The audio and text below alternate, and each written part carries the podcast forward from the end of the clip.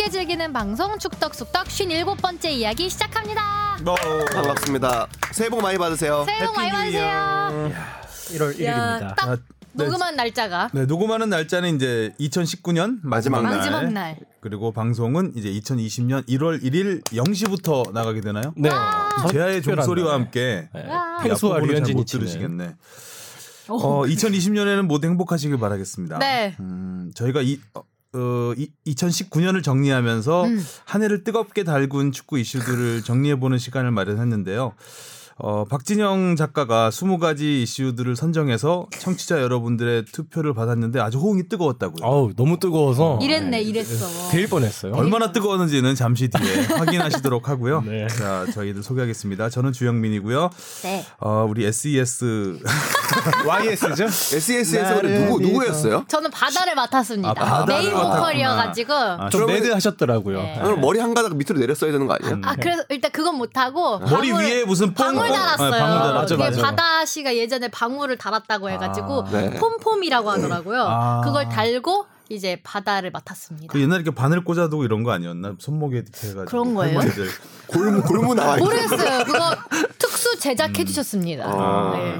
근데 왜 YS? SYS? 예원 선배가 Y니까 아. 나랑 그래서 시, 시은 SYS? 수미는 SS. 아 그렇게 따온 거였구나 네. 가운데서. 지금 저희는 그 연예 대상에서 네. 깜짝 쇼를 선보였던 저희 어머니가 보시고 되게 좋아했어. 곱다고 어, 춤도 잘 추고 노래도 잘하네. 곱대. 아니 여자 아나운서들은 괜찮았어요. 네, 그 그쵸. 무대가 정제되고 괜찮았는데 그 남자 아나운서 두 분, 그 주, 네. 김주 씨는 괜찮았는데 맞아 잘해요. 우리 스포츠 뉴스 평일 앵커인 김윤상 님이 아, 네. 거의 뭐 관중 난입 수준으로 거의 무대를 방송 전부 찢어 놓았다. 예. 그러니까 소방 불 끌어온 왔다기보다는 소방수 복장 입고 무너뜨렸다. 와서 불을 지르는 스스로 무너졌죠. 네, 무너뜨렸다 정도가 뭐- 네. 음. 하지만 그게 동작이 다 틀린 것 같지만 다 맞았고 박자도 다 맞았어요. 근데 절제되지 않았다. 네, 약간 그럴 뿐이죠. 어, 그래서 어- 어쨌든 뭐 두두두 거의 거의 두두두 어 아니 저희 그 김윤상 씨가 연예대상 전날 저희 스포츠부 회식이 있어서 같이 네. 예, 술을 먹고 저희한테 춤을 보여주겠다며 그 야밤에 밖에 나와서 춤을 추는데 약간 이렇게 꺾는 부분에서 입으로 소리를 냈잖아요. 두두두 두두두 아, 입에서 나는 소리가 아니요. 이런 어. 느낌인가요? 그렇죠. 입에서 나는 소리가 아니라는 듯이 제가 만약 그날 한국에 도착하지 않았다면 제가 그 자리에 함께 아, 가서 맞아요. 같이 췄을 텐데. 그날 왔죠. 네, 그 그날 날, 왔어요. 맞아요. 저녁에. 음. 그래서 같이 갔으면은 엉덩이 춤을 보여드리지 않았을까. 싸바, 싸바, 싸바. 싸바를. 아. 그 영상을 보고 아 내가 갔으면 같이 췄겠구나라고 생각했습니다. 음, 김윤상- 2주 동안 연습했다고요? 네, 2주 정도. 와, 저는 2주 정도 연습했고 요. 김윤상 씨는 거의 한 1년 연습한 거죠. 다른 이제 멤버들은 멤버들은 좀더 길게 연습하고 저는 이제 음. 중간에 휴가가 있어서 한 열흘 정도 바짝 연습하고 휴가를 다녀왔죠. 음, 저는 좀 아쉬웠던 게 그때 주시은 아나운서의 노래를 어, 들었잖아요. 노래, 노래. 를 정말 잘하는데 그 파트가 너무 짧아서 네. 어, 좀 아쉬웠던. 아니 그래도 뭐것 그. 괜히 그렇게 기분 탓인지는 몰라도 오디오는 사실상 주신 씨의 노래 소리만 들리지 않던가요? 전 거의 주로 그렇게 김윤상의 춤과 주시은의 노래만 보이는 건 뭐지? 원투펀치네 원투펀치. 어. 미리 사전 녹음을 했는데 녹음을 좀 많이 했어요. 아 녹음 네. 아 라이브로 부른 게 아니라 네, 녹음을 음. 했는 라이브까지 했으면은 어, 난리 무대가 나죠. 아 엉망진창이 어쩐지 되지 그 않았을까. 커버 노래 김주 아나운서가 하는데 너무 흔들림 없이 잘하더라고요. 네, 네, 네. 음. 미리 녹음을 했는데 이제 좀 제가 거의 다 부르고 이제 깔고 이렇게 음. 덮어서 네. 음. 어떤 SYS 멤버 중에 본인의 등수를 매기자면 아예 등수를 또 어떻게 매깁니까? 아, 나름 전에는 색깔이 있었던 것 네, 같아요. 잘했어요 아, 네. 우리 다 골고루. 아 그래요? 네, 알겠습니다. 장희원 아나운서는 이제 선배 티가 확 나는 느낌? 아, 음, 뭔가 팀을 리드하는 느낌이 노련한 들었고. 느낌이 있었죠. 네, 주신 아나운서는 어. 그 중간에 있는 느낌? 머리에 뽕을 단 느낌? 낀 네, 사람. 네. 뽕을 달았죠. 그리고 김수민 아나운서는 역시 신입이라서 그런지 아, 애기 네, 나죠. 대학생 같은 느낌. 연예대상 그 연예인분을 한 분 비췄는데 입 모양이 딱 그거였어. 아 아나운서야라는 그 맞아요. 입 모양이 아직은. 좀 많이 네. 알려지지 뭐 않은. 안아가지고. 아 그래도 제일 알려지지 않은 아나운서 이인권 아나운서가 없어서. 그날 이인권 이모 아나운서가 제 대신 스포츠 스포츠를 진행했죠. 해줬어요. 아 그래서 네. 그걸 아. 모르세요? 아니 그래서 저희 아, 제가 그날 어디 약속 있어서 나가 있느라고 죄송합니다. 제가 그날 뉴스를 못 봤어요. 예, 스포츠 뉴스 PD였는데 예, 그 이름 수퍼를 몇 번 바꿨죠. 그래서 착각해가지고 아. 처음에 김윤상 아유, 넣었다 주식은 넣었다 고생했구나. 이인권으로. 네, 인권 아나운서가 해줬어요 그날. 아 그랬구나. 아 대타 해주신 거구나. 네, 왜냐면 저랑 윤상 선배가 다 무대를 했어야 돼가지고. 선배들 다 팔려 나가서 연예인이요 역시. 네, 했습니다. 알겠습니다. 아, 즐겁게. 봐주셨으니 다행입니다. 네, 아주 재밌게 봤어요. 그리고 휴가는 잘 다, 다녀오셨나요? 다녀왔습니다. 음, 프랑스 파리. 네, 아, 띵. 오시고. 아. 네, 아 축구 보고 왔어요. 맞아요. 춥지 뭐 않아요? 거기? 아 축구. 축, 아. 축구. 네, 축구, 아, 축구. 축구, 축구도 보고 왔는데 어. PSG랑 파리 생제르맹이랑 PSG만 PSG랑 파리 생제 봤으면 됐지. 파리 네. 생제르맹이랑 그날 은바페가 두 골을 넣었습니다. 아. 네이마르가 한 골을 넣었고요. 어유. 제가 은바페 유니폼을 입고 간 인증샷이 있는데 곧 음. 보여드리겠습니다. 아, 아직 아직 올리진 아, 않았어요. 아직 안 올렸어요. 음. 올릴 그, 그 타이밍이 없었어요. 없죠. 음. 은바페가 또 한 골 넣으면 올리면 되겠네요. 네, 아미- 파리에 아미행. 가면 보통 파리에만 어. 있진 않잖아요. 파리에만 있었어요. 저는 아 며칠 동안? 6박 했으니까. 네, 어, 6박. 네. 어, 육박 왜 했어요. 거기서 6 6박이나 6박 할 아, 일이 파리는 있나? 네? 파리는 뭐 충분히 저는 충분했다고 있어도. 봅니다. 아 그래요? 어. 크리스마스 마켓도 구경하고 음. 네 그랬어요. 아 근데 크리스마스를 거기서 보내셨네. 어 근데 밥 먹기가 너무 힘들었어요. 문을 다 닫아가지고 당일에는 거의 하는 데가 없어가지고. 아, 크리스마스 당일에는 문을 네, 닫아요? 거의 다 닫고 아. 백화점도 닫고 상점도 거의 닫아가지고 음. 길거리에 사람들이 엄청 많더라고요. 갈 데가 없으니까. 아, 그럼 계속 길거리만 돌아다니는 거예요, 네, 이 사람들은? 거- 네. 어디 안 들어가고? 역시 파리 people. 어, 길거리에서 파리를 즐기시는 네. 파리 people. 진짜 힘들었습니다. 하지만 그러네요. 재밌었습니다. 어, 식당은 파리를 날리고 네. 파리에서 온 사람들은 거리를 돌아다니고. 자 그리고 우리 조회수의 노예. 네. 아, 저 소개하기도 민망하네. 쾌걸 조노. 쾌걸 조노. 박진영 작가님. 쾌걸 좀. 네. 박진영입니다. 네. 지난 2주간 어 2주 동안 방송을 아예 한 주를 쉬었으니까 네. 어, 지난 2주간 컨텐츠 중에 조회수가 가장 잘 나온 게 의외의 컨텐츠입니다. 어떤 거예요? 스포츠가 아니라 백종원 관련해서 컨텐츠를 하나 만들었는데 아, 그- 그게 조회수가 제일 아, 스포츠. 이외의 것도 해요? 아, 네 가끔씩 이제 안 스포- 되니까 이제 막 다 찌르는구나. 아 daily에 하루에 한 개씩 만들어야 되는데 어. 그날의 스포츠 이슈가 마땅한 게 없으면은 이제 다른 뭐, 뭐 국제라든지 뭐 daily 이슈 같은 걸 맡고 음. 있는데 그때 그 못난이 감자 있잖아요. 음, 아, 음. 그거. 그 아, 백종원 그거 씨. 봤어요. 네, 만남의. 광장 같이 나와서 했던 거 음. 네, 그거를 이제 좀 갖고 오고 어, 과거 이제 골목 식당에서 했던 것도 갖고 화제였죠. 오고. 네. 아 그걸 비모에서 다 하는구나. 네, 저희가 해서 올렸는데 최소 한 64만 정도. 오, 어마어마했네요. 아, 네. 신세계에서 한 20만 원 클릭하지 않았을까라는 그쵸. 생각도 들고. 네. 예. 그게 8시 뉴스에서도 그 아이템을 했죠, 리포트를 했는데 예. 반응이 완전히 좋았죠. 그것도. 이미지가 완전 좋아졌어요 신세계는. 그러니까. 그죠? 그래서 그 신세계를 만났죠. 뭐. 음. 음. 그게 월요일인가 만들어서 이제 나갔었는데 그 주 한 주는 이제 일한 느낌이 나서 아. 네, 평온하게 지냈다. 네. 음, 새해는 좀 덜 조회수에 스트레스 받기를. 아 조회수 더 받아야지. 스스로를 학대하는 조회수는 덜 받고 작가였고요. 스트레스 많이 받고. 음. 이어 질 기자 네. 이성찬 기자 나왔습니다. 네, 뭐 저는 감기가 들었어요. 뭐 음, 부상품. 아니 뭐 어떤 뭐 감기도 계기- 즐긴 건 아닐까요 혹시? 아 그러지 않아 그럼 안 빨리 돼, 예, 되는데. 질척되지 말고 떨어졌으면 좋겠는데 그 회식 날이었던 것 같아요. 감기 걸린 아, 날은. 예. 그날 무리한 사람이 많네요. 아, 그날 윤상이 춤추느라고 밖에 오래 있더라고.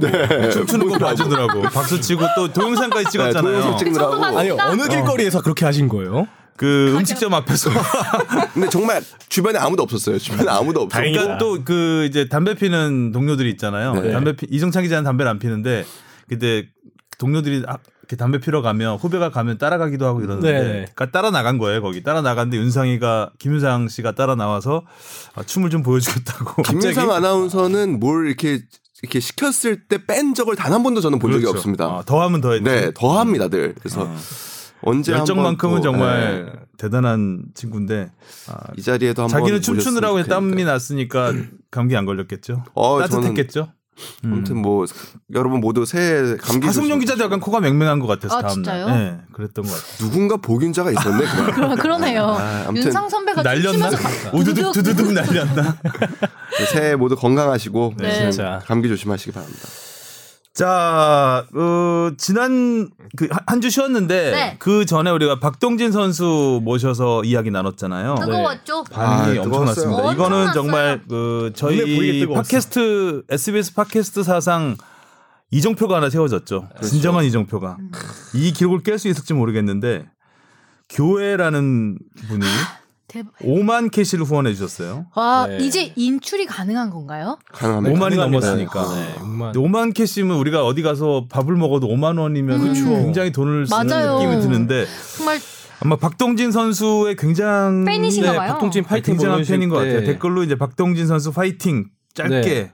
아, 한 문장 써주셨는데 어, 좋아요가 8개, 싫어요가 없는 댓글은 정말 오랜만에 네, 거의. 없는데 전 음, 박동진 씨가 후원하신 줄. 네. 어, 그러니까 저희 확인도 했잖아요. 아니, 그러니까 이거는 물어봤잖아요, 네. 저희가 사상 없는 일이어서 유례가 없는 일이어서 음. 확인을 했는데 아닌 것으로 일단 어. 드러났고, 음. 아무튼 그 진짜 진심으로 감사드리고 물론 저희 방송에 관심도 많으시겠지만 물론 박동진 선수에 대한 팬심이었겠지요. 아무튼 음. 앞으로 그 포맷에 대해서 한번 고민을 생각을 그러니까요.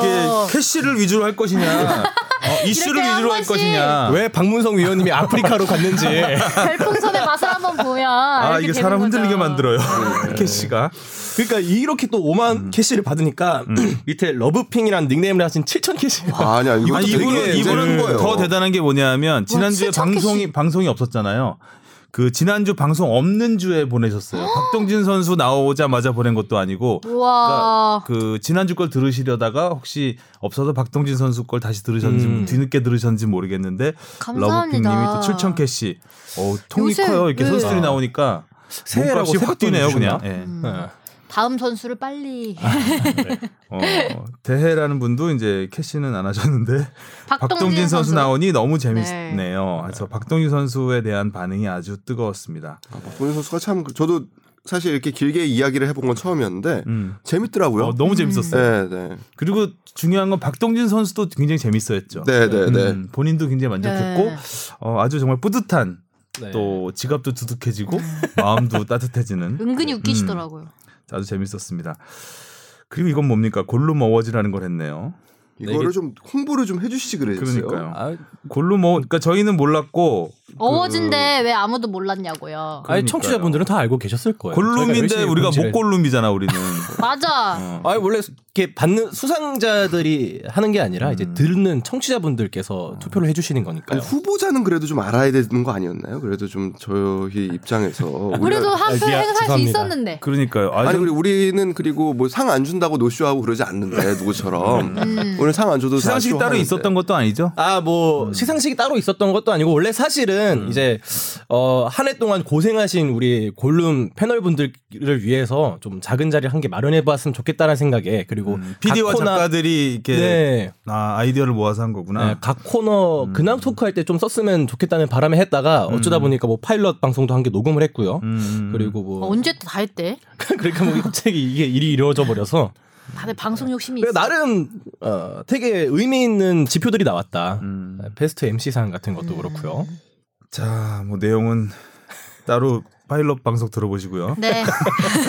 근황 많이 얘기. 자, 청취자 질문을 들어보겠습니다. 네. 무엇이든 물어보세요. 아, 이번 거는 한 의견이 굉장히 길어서 네, 이거는 A4 A4 한 두 장도 네, 두 넘어가는. 네. 분량을 보내주셨는데 줄여 아, 내용이 좋아서 네. 어, 제가 그 정말 발췌한다고 발췌했는데 또 하- 거의 A4 그래도 용지 A4 용지 한 정도? 장이 됐어요.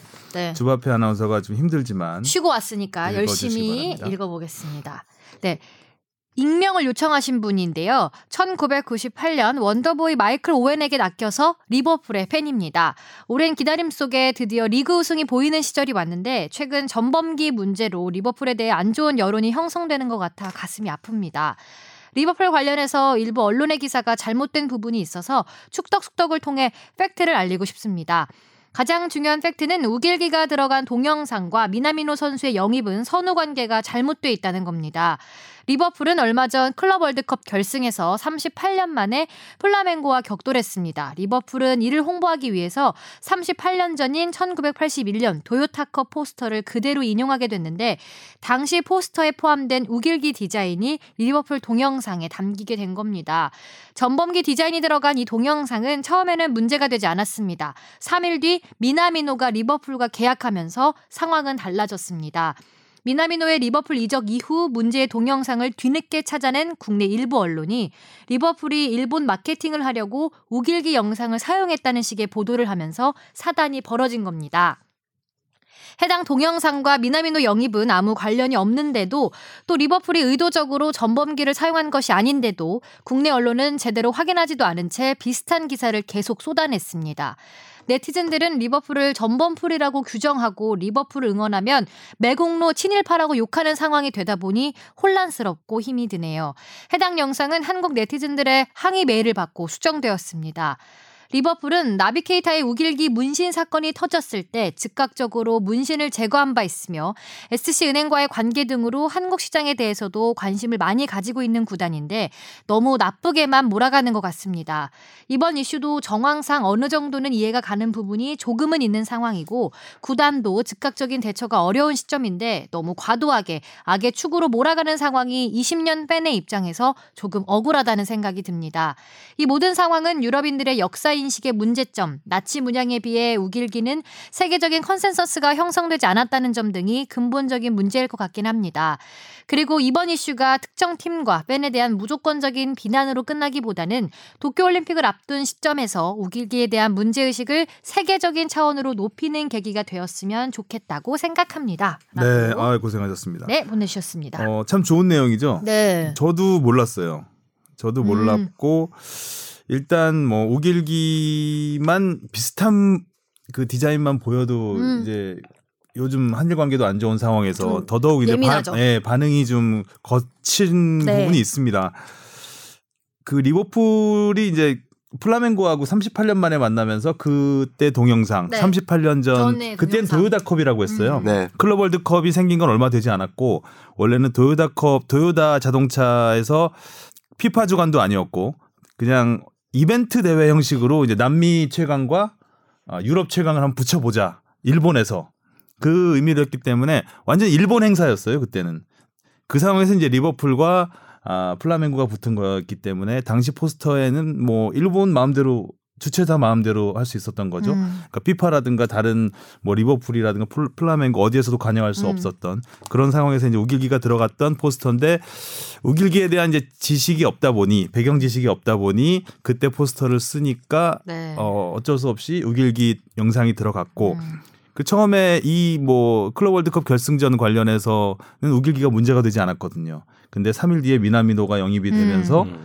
어 이제 리버풀 관련 영상들을 찾던 일부 매체들이 음. 그 영상을 발견하게 됐고 아 뭐야 이거 미나미노 영입했다고 우길기 쓰는 거야 음, 이런 식으로 식으로 이제 된 거죠. 네, 와전이 되면서 리버풀 팬 입장에서 가슴이 아프다라는 음. 내용이었는데 어, 충분히 이해가 됩니다. 네. 그죠? 뭐 충분히 이해가 되긴 하지만 근데 한편으로는 또 조금은 그 팬의 그 시점에서 발췌해서 보게 되는 부분도 있긴 있는 것 같아요. 그렇죠. 예. 여기서 제가 이제 뺀, 분, 뺀 부분들이 있는데 그 부분은 이제 그 리버풀을 굉장히 많이 이해하려고 조금 그 일반적인 팬의 시각보다는 좀 더 너무 이 리버풀에 네. 가까운 예, 리버풀 친화적인 글들은 제가 많이 뺐어요. 음. 빼고 이제 좀 객관적인 부분들을 이제 발췌를 한 건데 어떤 부분이 그러니까 개인적으로는 일단은 그 이 우길기를 태하는 리버풀의 태도 부분에서 사과문을 게시했죠. 사과문을 게시하면서 우리 계정에만 보이게 한 음, 부분. 그러니까 그렇죠. 이런 음. 부분들은 조금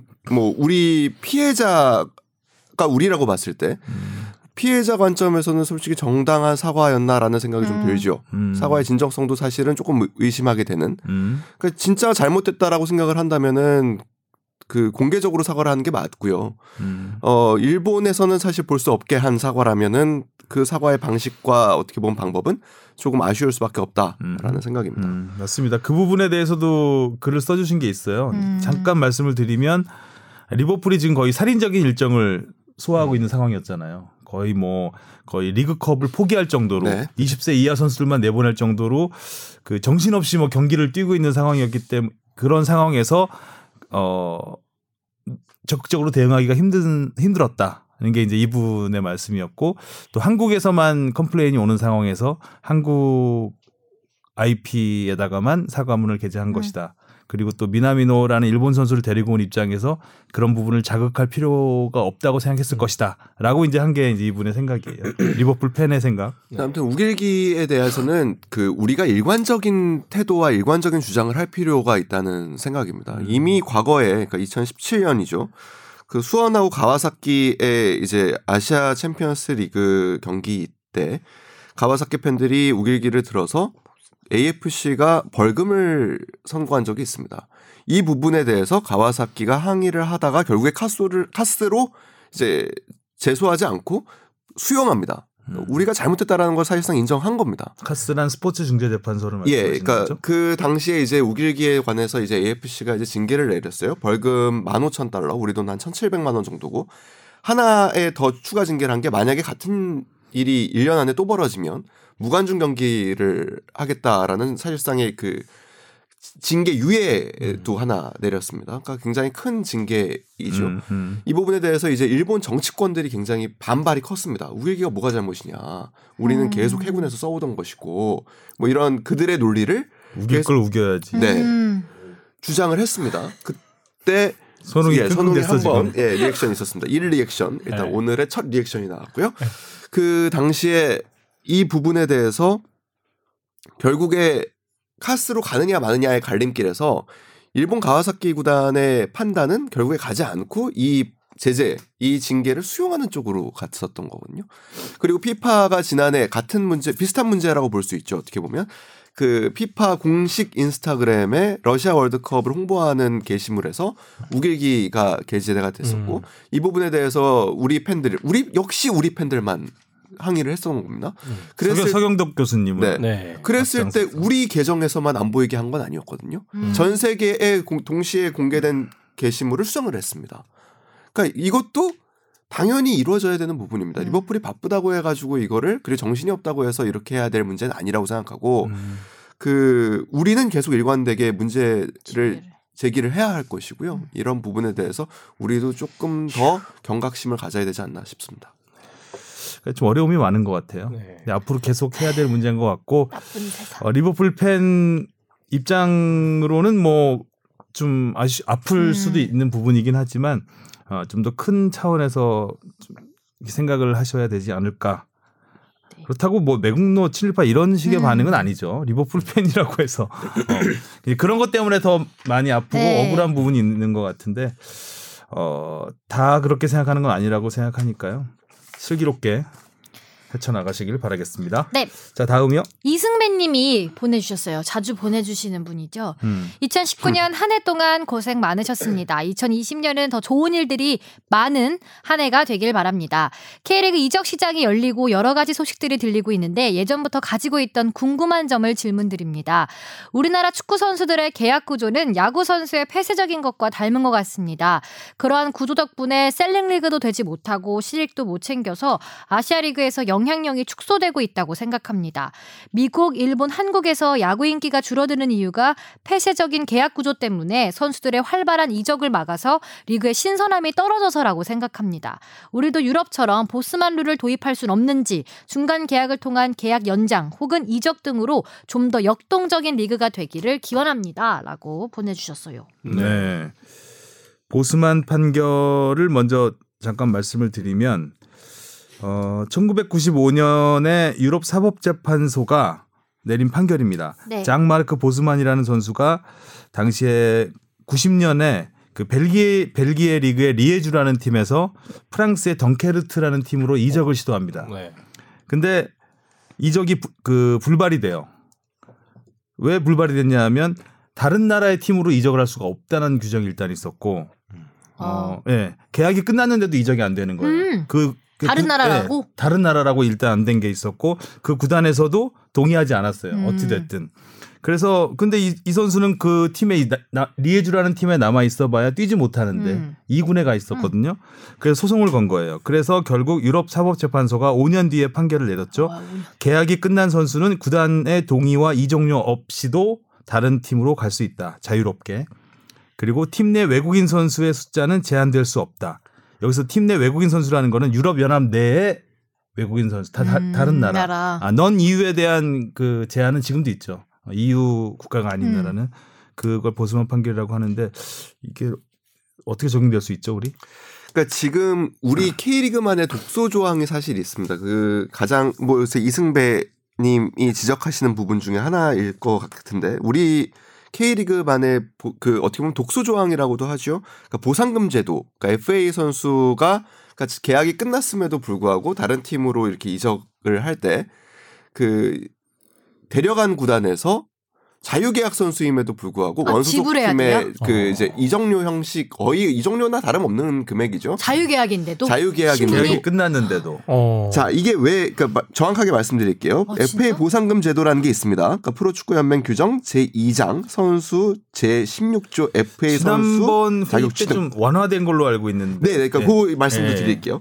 결국에 한 팀에서 2년 이상 뛴 선수가 계약이 만료돼 다른 팀으로 이적할 때 음. 원 소속 구단에 선수의 마지막 시즌 기본급 100%를 지급해야 한다는 것이다라는 게 있습니다. 음. 그러니까 그것을 둔 이유가 있어요. 그러니까 우리는 아무래도 그 지금 그 구단의 재정이 그렇게 썩 좋지 않은 상황에서 가난한 시도민 구단들이 이렇게 열심히 키워놓은 선수를 계약이 끝났다고 그냥 다른 타 팀으로 이적을 해버리면 음. 리그 자체가 무너진다라고 본 거예요. 그러니까 돈이 있는 팀들은 계속해서 아, 그 이제 들어가고. 너무나 이제 좋은 선수들을 싹쓸이를 하고 그 지금의 시도민 구단의 재정을 볼 때 이 선수들을 보호할 수 있는 규정이 전혀 없다라고 음. 해서 로컬 룰을 했었던데 아 이게 악용이 됩니다. 그러니까 어떤 부분에서 악용이 되냐면 기량이 하락세에 있거나 나이 든 선수가 재기를 원하는 상황에서는 결국에는 문제가 됩니다. 그러니까 이 선수는 이제 내가 기량도 떨어졌고 나이도 많고 이제 어느 팀에서 적절하게 마무리를 하고 싶은데 이 보상금 제도가 있다 보니까 자기가 부담스러워지는 겁니다. 어느 팀에도. 음. 그러니까 이 선수를 어린 선수라면 어 뭐 보상금 뭐 연봉도 적겠죠.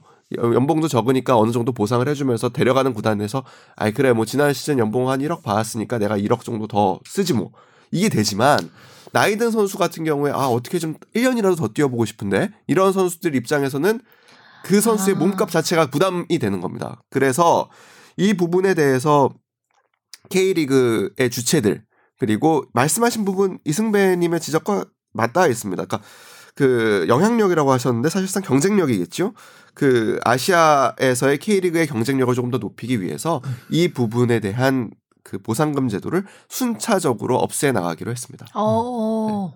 그 지난 얼마 전에 네, 한 이사회에서 거죠. 결정된 예. 부분입니다. 어. 그거는 설명을 드린 바가 있었는데 어 야구도 마찬가지예요. 어떻게 보면 이제 야구는 시민 구단이 없기 때문에 아 이런 그 피해 상황이 좀 덜할 수 있긴 하지만 오히려 그 기업 구단들이 다 야구 구단을 운영하잖아요. 그렇기 때문에 돈 많은 음. 삼성 그 삼성이야 뭐 지금 돈 많이 쓰지 않긴 하지만 돈 많은 삼성이 예전에 선수를 싹쓸이했어요 완전히 그 잘하는 선수들을 네. 뭐그 그 삼성이 우승 그러고도 우승을 못했으니까 그한 2000년 2002년 전에는 그러니까 뭐 우승하려고 별 그러니까 음. 돈을 어마어마하게 쏟아부었거든요. 이제 그런 와중에 이제 FA 보상 제도라는 게 훨씬 더 강, 강화죠 축구보다 에- 야구는. 근데 이제 이분 말씀은 그런 보상금 제도를 왜 축구에서 계속 이- 생겨서 축구는 야구와 달리 시민 구단도 있고 하기 때문에 그런 선수를 잡기가 굉장히 어렵죠 어려워지잖아요 그렇게 되면.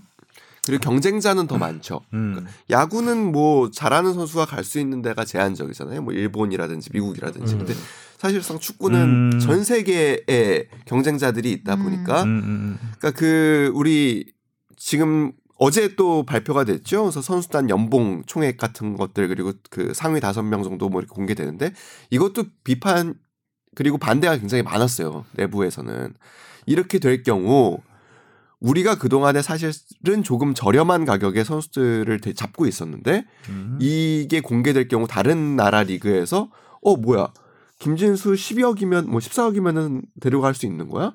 이게 공개가 되면 공정한 경쟁이 되지 않는다라는 거죠.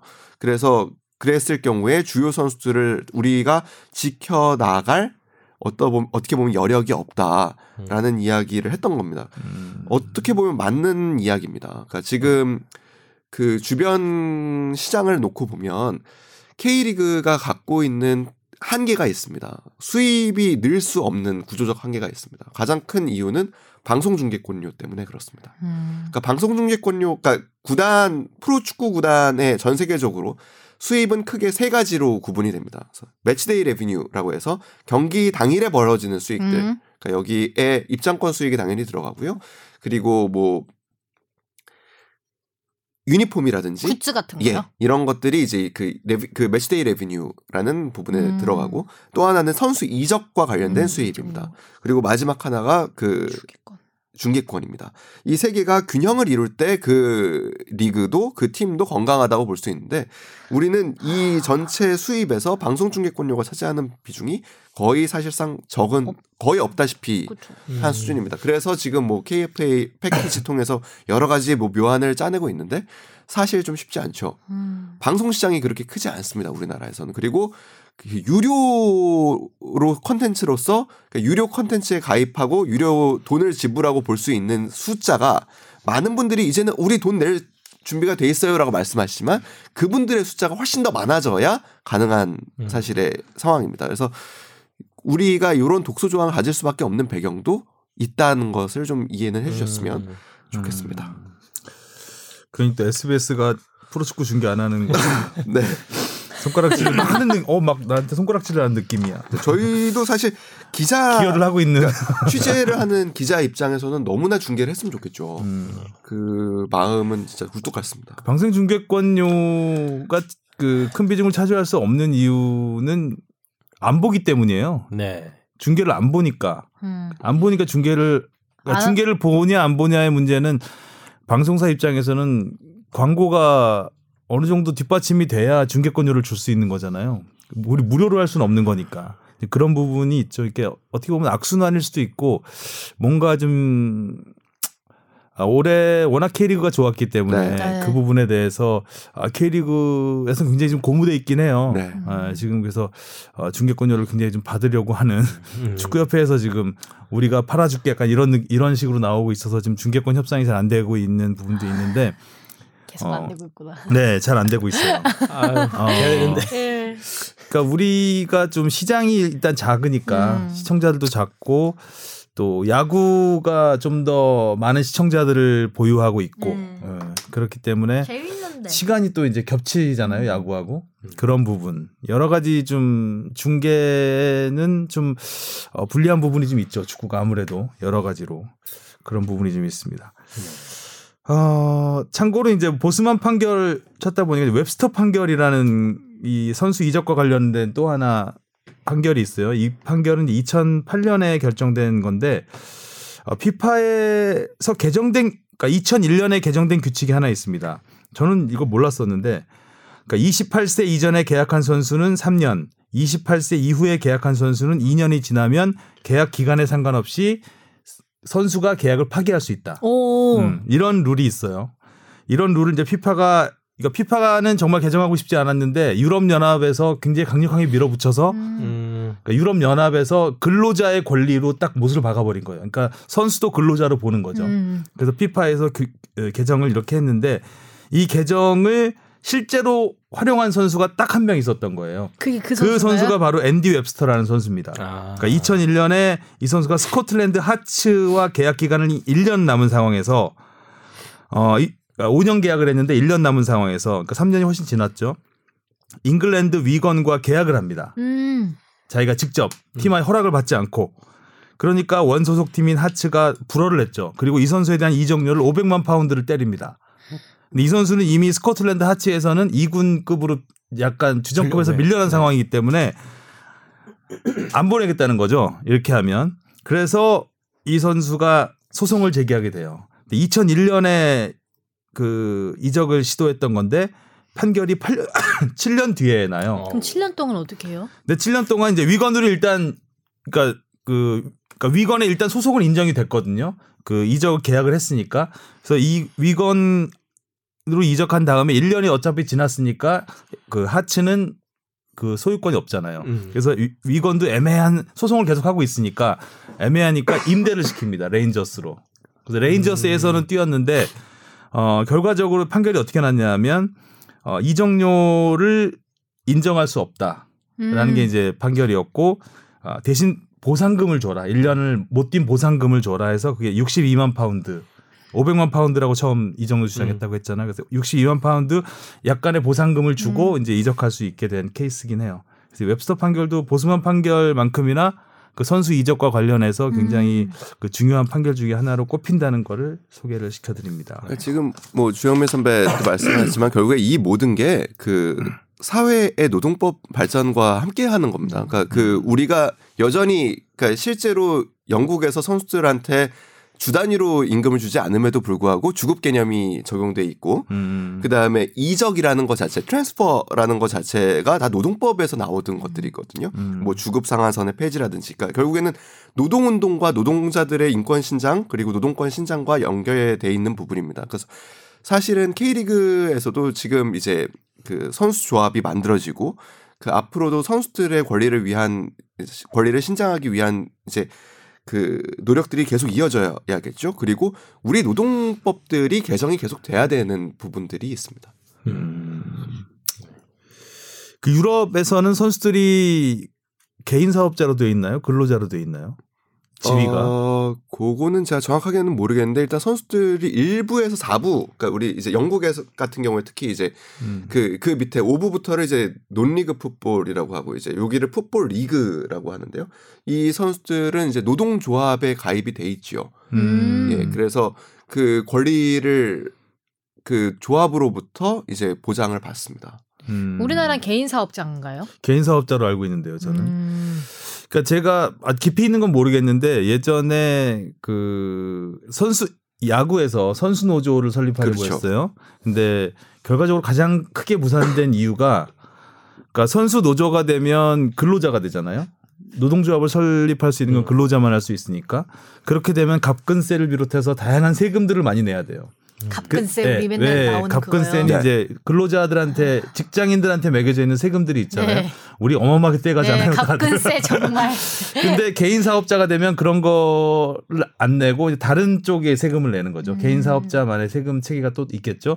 근데 따져 보니 개인. 사업자가 싸다. 그래서 우리가 노조를 설립하는 순간 근로자가 되기 음. 때문에 그러면 우리는 세금을 더 많이 낸다. 이게 가장 큰 결렬 이유로 저는 그때 들었는데 아닐 수도 있습니다. 이거는 제가 그때 그래서 제가 물어본 거예요. 근데 갑근세 영향을 많이 마- 받았을 수 있겠네요. 그러니까. 네. 근데 여러 가지 그러니까 음. 문제들이 걸려 있어요. 그러니까 개인 사업자가 되면 어떤 문제가 되냐면 물론 우리가 뭐 4년 계약, 5년 계약을 하지만 근로 시간이라는 게 시즌에 52 한정 시간. 그러니까, 그러니까, 그러니까 근로 기간이라는 게 그 비시즌을 근로 기간에 치지 않습니다. 아. 그렇게 되면 비시즌에 훈련을 시키는 거 마- 예를 들면 그거는 안 되죠. 안 되네, 이 마무리 또. 훈련을 시킨다든가 이런 게 되지 않습니다. 불법 되는 거 아니에요? 불법이죠. 어, 지금도 이제 뭐 그 그러네. 근로자 지위는 아니지만 그 선수협회라고 있잖아요. 그 선수협회에서 그 구단 KBO와 계속해서 협상을 합니다. 그런 그 선수들의 삶의 질에 대해서.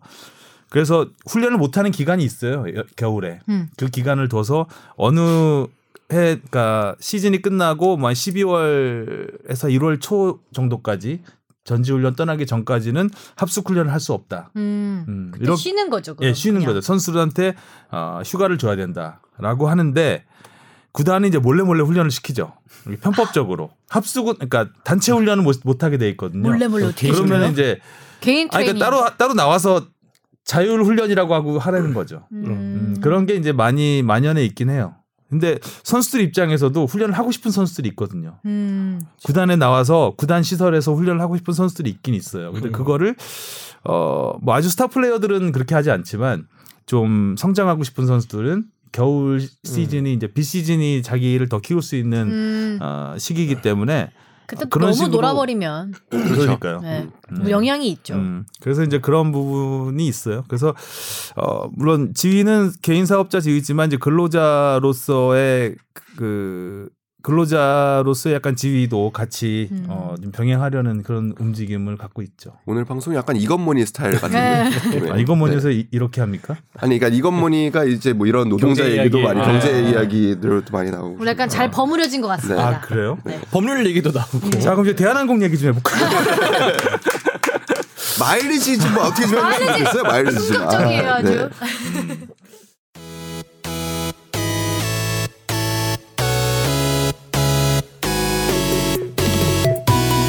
여러분은 지금 축덕 속덕을 듣고 계십니다. 쭉 들어주세요. 자 여기까지 질문 보겠고요. 어, 본 이슈 토론에서는 네. 저희가 어, 청취자와 함께 선정하는 2019년 축구 이슈라는 제목을 달아봤는데 빠밤. 저희가 20가지 축구 이슈들 저희가 그렇죠. 다뤘던 이슈들을 어, 를 두고 투표를 했습니다. 청취자들에게. 정말 많은 분들이 참여해 주셨다고요? 20가지였는데 네. 31분이 참여해 주셨어요. 아니요, 세번 명, 네 명, 들었습니다. 네 명, 아, 네 명이었어요. 네, 세번 근데 들었습니다. 한 명이 아, 네 저예요. 아, 34명. 한명 저요. 한 명은 저요. 이런 식으로 커밍아웃 하면 저도 저도 예. 그러면 청취자가 아니라 내부자들끼리 했네요. 어, 28명이 참여해 주셨습니다. 저희 빼고. 아유 민망해라. 아, 다들 많이 참여해 주셔서 네. 감사해요. 네, 12월 24일부터 30일 일주일 동안 음. 지난 한 주 저희가 방송이 없었던 일주일 동안 했는데 방송이 없어서 그랬는지 조금 참여가 좀 저조하긴 했지만 전 녹음을 부탁했던 거였죠. 이게. 아 네네 네. 원래 어, 이렇게 어 그래서 저희가 음 표를 받은 표를 받은 게 10가지 이슈예요. 20가지 중에 그런 거죠? 네 근데 이제 네. 한 top seven 정도로 압축시켜서 얘기를 해도 충분할 것 같아요. 여기는 top 7이 아니에요? 아니 제가 처음 받은 거에는 공동 9위부터 나오는데 아 근데 이제 한 번 변동이 또 세 분이 들어오면서 변동이 되면서 아. 순위도 약간 바뀌었고 아. 어 이게, 이게 모수가 크지 않은 경우에 문제가 막 이렇게 문제가 네네. 많다. 그러니까 표본 오차가 한 플러스 마이너스 30% 정도 되는 네, 그래서 top seven 제가 볼때 이외에는 1위부터 20위까지 오차 범위 내 잡죠. 네 그렇습니다. 네. 그래서 어, 유력 없어.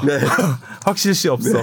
그래서 어, 자 일단 그러면 공동 아, 7위를 봐야 되겠네요. 공동 치 아유. 앞에 나온 게 있기 때문에 네. 제가 지난번에 받은 거에는 공동 9위 3.2% 득표라고 돼 있는데 한 표 받은 거예요 3.2%가 야, 그래서 아, 7위 안부터 얘기해도 충분할 것 같아요. 제 생각에. 아니 뭐 어쨌든 네. 표를 던져주신 분이 있으니까 공동 9위로 지난번에 제가 받았던 했던 게그 챔피언스 리그 네. 기적의 챔피언스 리그 리버풀과 토트넘의 결승 음. 결승 진출 근데 4강 경기가 정말 말도 안 되는 어, 명승부였죠. 그리고 리버풀과 바르셀로나 리버풀과 바르셀로나 그리고 토트넘과 아약스. 아약스가 아약스. 붙었었는데 토트넘은 뭐 그 전에 맨체스터 시티하고도 정말 손흥민 선수가 펄펄 날면서 네, 굉장히 그 경기가 또 이제 피파에서 선정한 올해 top 음. 경기 중에 베스트 10에 들었더라고요. 리버풀과 토트넘이 만날 거라고는 고 누가 누가 상상을 네, 했겠어요, 그러니까. 진짜로. 예상 아무도 못했죠. 네. 하고 잉글랜드 팀들이 최근에 챔스에서 안 좋았잖아요. 안 좋았죠. 네. 음, 근데 잉글랜드 팀 두 팀이 결승에 올라왔으니 네. 참 화제가 될 만하고 한 표를 충분히 받을 만한 네, 맞습니다. 이슈였습니다. 그리고 또 우리 손흥민 선수가 일단 또 결승 진출을 했으니까 음. 우리 음. 입장에서는 더 관심이 갈 수밖에 없었죠. 맞아. 그때 또 혹시나 뭐 손흥민 선수가 결승 어 결승전에서 결승골 넣고 우승까지 했었으면 정말 잘했는데 넣을 것수 같은데. 있었는데. 네. 그러게요. 음.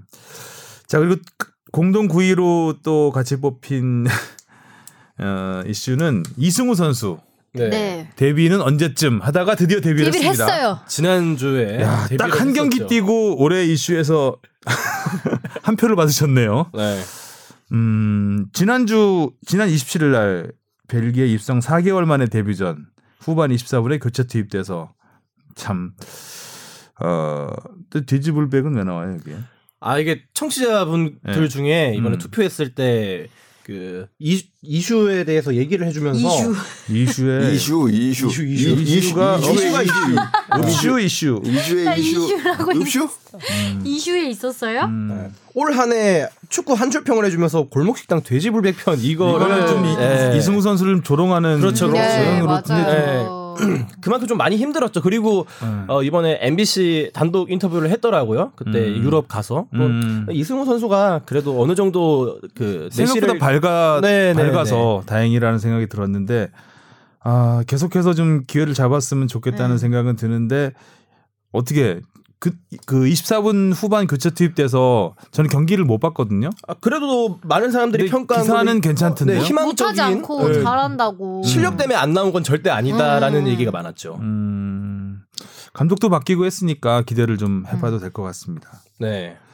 다음 공동 7위 여기서부터 이제 8.8%면 몇, 몇 표입니까? 두 표인가요? 투표인가요? 세 표겠죠. 아, 손흥민 선수, 아, 이건 뭐 아주 최근 이슈네요. 이, 네. 이 퇴장이 있었을 때 우리 방송이 쉬어서 음. 이 이야기를 자세히 음. 못했었는데 1년 3퇴장, 악몽. 어, 지난 시즌이었죠. 정확하게는 지난 시즌 마지막 경기 거의 다 돼서 그때 상대 선수를 밀치면서 보복성 네. 행위로 음. 퇴장을 당했었고 그래서 이번 시즌 초반 경기도 몇 경기 쉬었었죠. 그리고 잘 알고 있었던 고메스 선수와의 그 네. 몸싸움 중에 한 게 있었고 최근에 있었는데 어 좀 좀 올 시즌 정말 손흥민 선수가 모든 걸 잘해줬는데 유일하게 남긴 5점이 아닐까. 그리고 개인적으로는 되게 아쉬운 게 다 보복 행위로 이루어졌던 거나 마찬가지여서 고메스 선수도 사실 그 전에 좀 투닥투닥 거리다가 이제 한번 네, 했던 거잖아요. 그거는 보복 행위로 보기 어렵다고 봅니다 저는. 아 그렇습니다. 네. 연계가 뭐 안 됐다고 뭐 단정할 수는 없지만 그거를 음. 보복 행위로 보는 그 정도, 거는 좀 그렇죠. 어렵습니다. 네. 어, 거기서 그 정도의 태클은 충분히 가능했다. 네. 그 전에 그런 상황이 없었다고 하더라도 그 부분은 그리고 운이 없었던 거죠. 만약에 보복성 행위라고 모두가 인정을 하고 그리고 결정적으로 그렇게 판단을 했다면 잉글랜드 FA가 그 경 그 징계를 징계를 경감하지. 않았겠죠. 그러니까 음. 전에도 한 이거 이 얘기 한 징계를 철회했죠. 네, 예, 철회가 그러니까 이 얘기를 몇 번 사실 이 자리에서도 하게 되는 것 같은데, 그러니까 그 영국 축구의 퇴장 규정 direct red card가 나왔을 때는 최소 두 경기에서 출 그 세, 세 경기 아닌가요? 두 경기입니다. 아, 두 경기. direct red card가 나왔을 때는 두 경기인데요. 음. 그 공격적인 태클, 보복 행위, 폭력적인 행위 등이 들어갔을 때 최소 세 경기에서 그 이상을 줄 수 있다라고 되어 있습니다. 음. 근데 애초에 손흥민 선수가 받은 이 징계들이 전부 다 세 경기라는 거는 일단은 저, 그 전부 다 그 사안이 그렇게 심각하다, 음. 폭력적이다. 네, 폭력적이다라고 볼만했다라는 거예요. 음. 근데 아무튼 그 두 번째 거는 아무튼 보복성이라고 보기는 좀 어렵고요. 네, 그래서 뭐 이거 우리가 퇴장으로 쳐야 되느냐. 네. 네. 라는 얘기도 좀 있었는데 일단 퇴장 자체가 번복된 건 아니고 그렇죠. 징계가 어, 뭐 징계가- 징계가 철회된 거기 때문에 일단은 네. 퇴장을 경기도중 받았고 뛰지 못했기 네. 때문에 뒷부분을 아, 1년 3퇴장이 되고 말았습니다. 그래도 최근에 그 지난주 발차기도 사실 아좀 저는 이제 물론 퇴장이라고 봅니다. 저도 그 정도라면 퇴장을 줘도 할 말은 없다고 생각을 하는데 오히려 무리뉴가 지나치게 편을 들어서 음. 손흥민 선수가 오히려 유럽에서 더 안 좋은 여론에 아, 네. 시달리게 되지 않았나. 라는 생각이 들어요. 감독의 그 역할 중에 하나일 거라 생각돼요. 심리전 이랄 거라 생각돼요. 그러니까 그 전에 전 최근에 갑자기 보게 된 다큐 같은 거였는데 그 서장훈 선수가 이제 그 어린 선수들을 가르치는 어떤 그 프로그램이었는데 감독이 심판한테 의도적으로 화를 내는 경우가 있습니다. 그러니까 이거는 음. 뭐냐면 선수로 하여금 그 아 내 편이구나. 우리 강서 지도자가. 감독이 음. 떠오르는 우리 지도자가 내 편이구나라고 해서 굉장히 마음적으로 안정을 빨리 더 찾을 수 있게 음, 음, 하는 음. 행동이라고 해요. 그런 점을 본다면 무리뉴 감독의 지금 그뭐 이분은 이런데 굉장히 능수능란한 분이니까 일단은 음.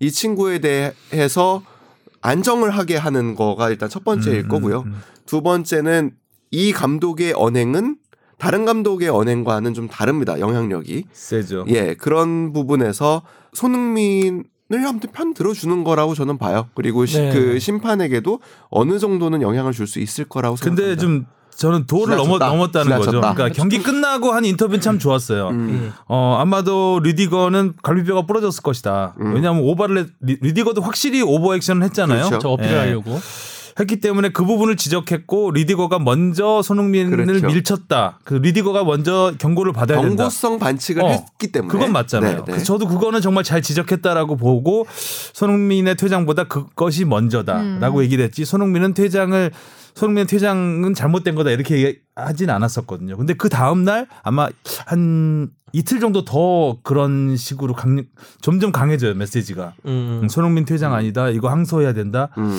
좀 항소한 것이 더 좀 더 안 좋지 않았나. 음. 이거는 누가 봐도 항소해서 뒤집힐 가능성이 없었죠. 굉장히 네. 낮았잖아요. 네. 근데 굳이 그 말로만 어느 정도 메시지를 줘도 될 것을 항소까지 하고 뭐 계속 아니라고 하고 하니까 또 이게 인종차별 이슈까지 번졌잖아요. 번졌죠. 예. 그렇기 때문에 손흥민 선수 가 좀 듣지 않아도 될 비난까지 듣게 음. 되는 그런 상황이 너무 이게 질질 질척되다 보니까 어 너무 질기게 가다 보니까 딱 경기 끝나고 한마디 하고 끝났으면은 크게 이렇게 더. 번지진 않았을 것 같은데. 좀 그 부분이 아쉬웠다는 거예요. 네. 그러니까 저는 그런 생각이 들어요. 그러니까 결국에 올해 왜 세 번이 나왔을까 이런 반칙들이 그러니까 음. 뭐두 번째 거는 차치하더라도 결국에 그 전에 퇴장당한 적이 그쵸. 있었나요? 그 레드카드도 한 번. 한 번. 올해 아 그, 그것도 독일에서 받았던 네, 거죠? 독일에서. 네. 맞아요. 첫 그러니까 퇴장으로 왜 이렇게 받았나라고 보면은 뭐 그거는 정확하게 분석을 하기는 사실 좀 어렵지만 제 생각에는 팀에서 에이스가 된 책임감이 다음에 커져서 그래요. 음. 그러니까 팀에서 에이스가 된 다음에 나온 부분이라고 생각하거든요.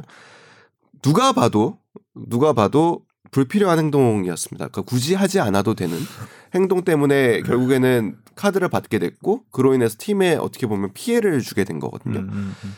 손흥민 선수가 대표팀에서도 지금 요즘에 보면 굉장한 책임감과 부담감을 느끼고 음. 있는 게 보여서 아, 대표팀에서도 지금 경고가 지금 있지요. 네. 이거를 털고 사실 가야 되는 상황이긴 한데 음.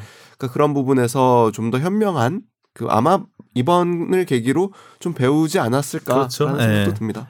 네. 그만큼 손흥민 선수의 입지가 이제 그렇죠. 탄탄하다. 커서. 그리고 어깨가 더 무거워졌다라는 것. 거기에 대한 책임감이 더 커지면서 이 퇴장 세 번의 퇴장이 전부 팀이 안 좋은 팀이 어려운 상황에서 네. 나왔잖아요. 음. 자기가 뭔가.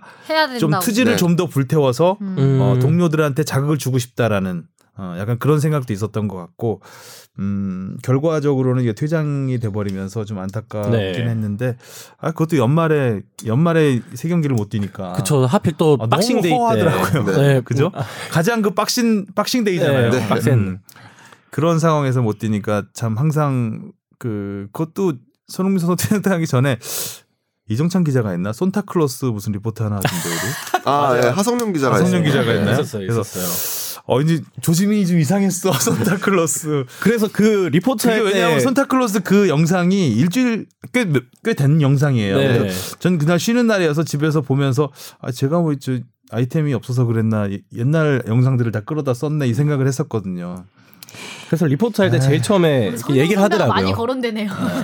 나우 케미가 잘 맞다고요? 네. 그렇습니다. 알겠습니다. 또 하나의 공동 7위는 벤투 네. 감독 철학. 철학, 혹은 고집. 음. 황임- 27이네요. 네, 황인범 논란과 아시안컵 충격의 8강 탈락. 2019년 벤투어의 평가를 한번 해볼까요? 네. 아 제자리 걸음 제자리 걸음. 아직 길을 아, 어디로 가야 될 그러니까 가- 갈림길에서 제자리 걸음을 하고 있다. 음. 그 느낌? 확실하게 뭔가를 찾아서 가야 되는데 아직 목적 목표가 잘 보이지가 않아요. 어, 음. 어떤 색깔을 보여줄 건지. 음. 그게 이제 아시안컵이 굉장히 어떻게 보면 전환점이 됐죠. 음. 그 전까지는 그래도 나름 좋은 평가를 많이 네. 받았는데 아시안컵 이후에 좀 약간의 고집과 그게 이제 기성용 선수의 은퇴와도 맞물리거든요. 음. 음, 기성용의 빈자리에 이제 황희범 선수를 놓으면서 계속 놓으면서 네. 기성용 선수의 이제 빈자리에 대- 다들 집중이 되어 있는 그 그렇죠. 와중에 계속 황인범 선수를 음. 쓰는 게 뭔가 더 부각이 됐던 것 같아요. 만약 기성용 선수가 은퇴를 하지 않았더라면 그만큼의 뭔가 비난과 이런 것들을 황인범 선수도 다 안 받았을 수 있는데 약간 좀 뭔가 이렇게 맞물리지 않았나. 최근에도 벤투 감독은 가끔 그 기영옥 전 이제 광주 단장한테 전화한다고 그러죠. 아 즐겨. 이 감독도 즐겨 네. 진짜요? 음, 성룡이가 원하는 거죠. 근데 네. 저는 뭐 한 줄 평을 하자면은 긍정도 부정도 하지 않고 my way 음. my way. 그냥 본인의 길은 간다고 생각하고 있습니다. 근데 What's your my way? 네. 라고 묻고 싶습니다. 그 일단은 경기를 계속 그러니까 지배하고 싶어 하고 하는 한다라는 거 그리고 이제 후방에서부터 경기를 차근차근 풀어가겠다라는 거는 일단은 분명하게 보여주고 있는 것 같아요. 다만 그게 좀 상대에 따라서 좀 더 유연할 필요가 있지 않은가? 음. 아, 라는 당연히 생각이 들고요. 낄끼빠빠. 그러니까 왜 그러냐면 아 좋았어요. 네. 낄끼빠빠 네. 제대로 어, 끼었어요. 잘. 꼈어, 잘 꼈어. 어 낄끼빠빠가 네. 무엇인지 그러니까 제대로 보여줬어요. 잘. 꼈다. 음. 그 대표팀이라는 감독의 자리라는 게 비판에서 어떤 감독이 와도 자유로울 수 없다라는 점에서 그러니까 최근에 벤투 감독이 어떠한 결과가 나오느냐에 따라서 저도 나중에 한번 그것도 검색 한번 해보고 싶은데 경질이라는 단어가 굉장히 댓글에서 많이 보입니다. 음. 그러니까 누군가는 경질을 원한다는 거죠. 그리고 그런 여론이 지금 제가 볼 때는 어 아직 위험한 수준까지는 아니, 아니지만 아니지. 맞아 아닌 것 같아요 아직은.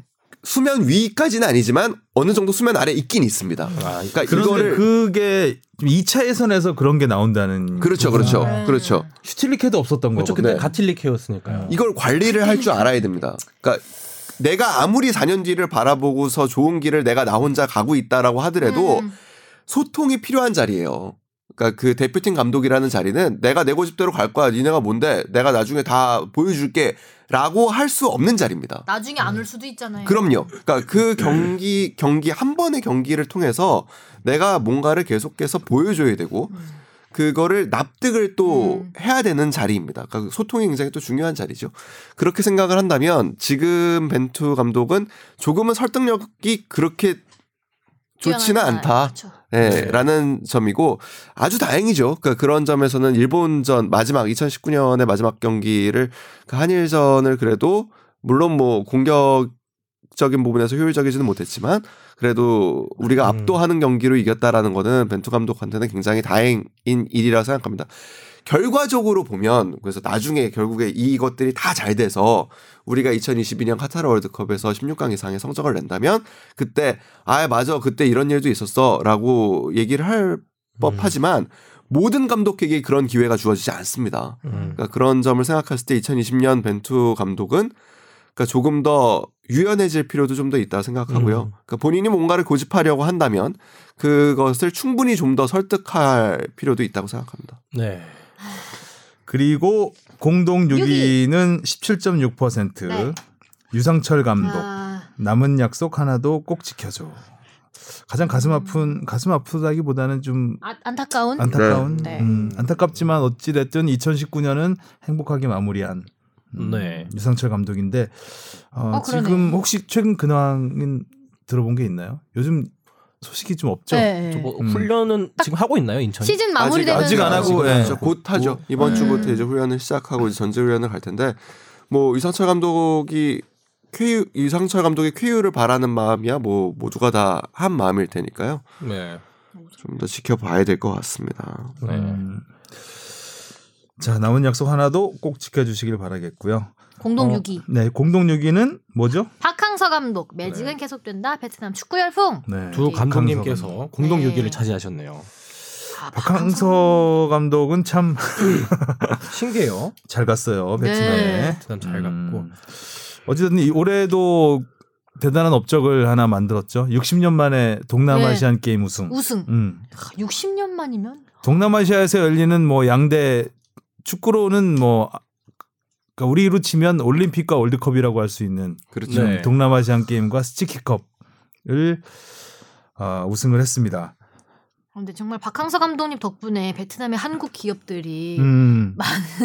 늘고 좋은 있고. 효과들을 누리고 있는 건참 아. 긍정적인 역할을 하고 계신 아, 게 그럼요. 아닌가. 그러니까 정말. 사실 이제 박항서 감독님과 히딩크 감독님 많이 비교를 했잖아요. 하면서 이제 그러면서 신기하게 봤던 게 우리나라 국민들은 네덜란드 국기를 흔들지 않았는데 음. 왜 베트남 국민들은 태극기를 흔들었을까 하면서 근데 되게 히딩크 감독님보다 어떻게 보면 더 대단하다고 볼 수도 있는 게 히딩크 감독님은 그때 2002 월드컵 때 진짜 엄청나게 크게 한 방을 쓰면은 지금 박항서 감독님은 2년째 지금 굵직굵직한 업적들을 세우고 있단 말이에요. 굵직굵직. 네, 굵직굵직한 업적들을. 낄낄빠빠 wow. 좋았어요. 그 그러니까 히딩크 감독은 물론 대단했지만 우리나라에서 열리는 대회였고 음. 그때 사실 지금으로서는 할 수 없는 지원을 그렇죠. 했죠. 음. 음.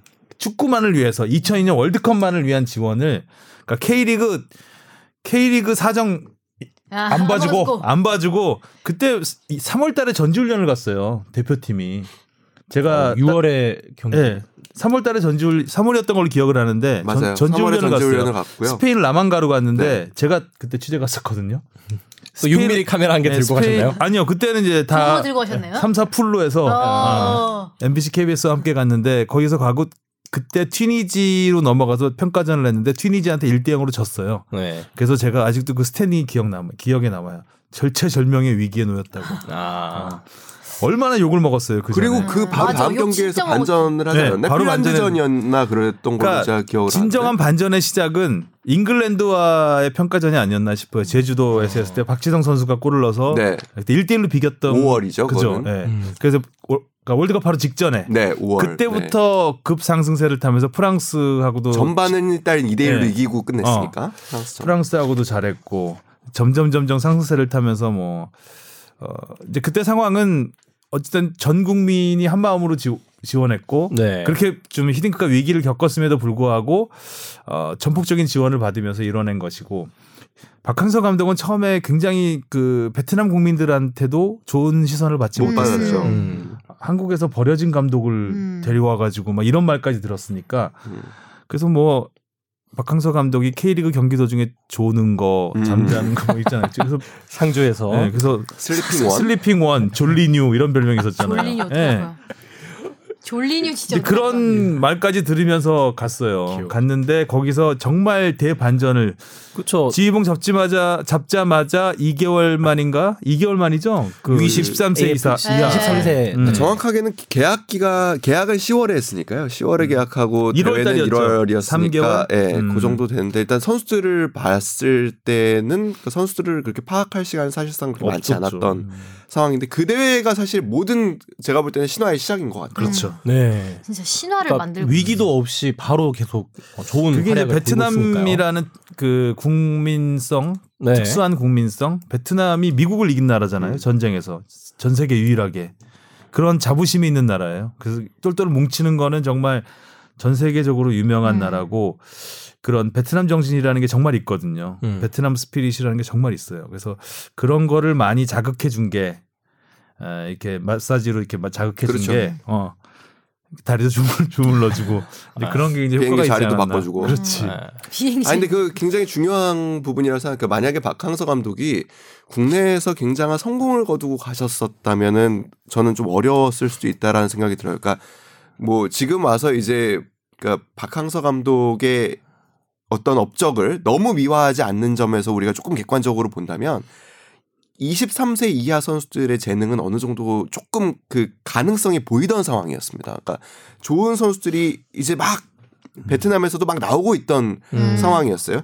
그 상황에서 어린 선수들이기도 하니까 박 감독님이 굉장히 어린 선수들한테 어떻게 보면 한참 연배도 위고 그러니까 뭔가 지시를 하는 쪽으로 이렇게 다가가신 게 아니라 아버지처럼 어떻게 보면 더 한 번 더 안아주고 네. 꿀밤을 때리면서 다가가죠. 뭐 진정한 파파리더시. 네. 네. 그러니까 그런 분, 부분들이 음. 이상한 데서 터지네.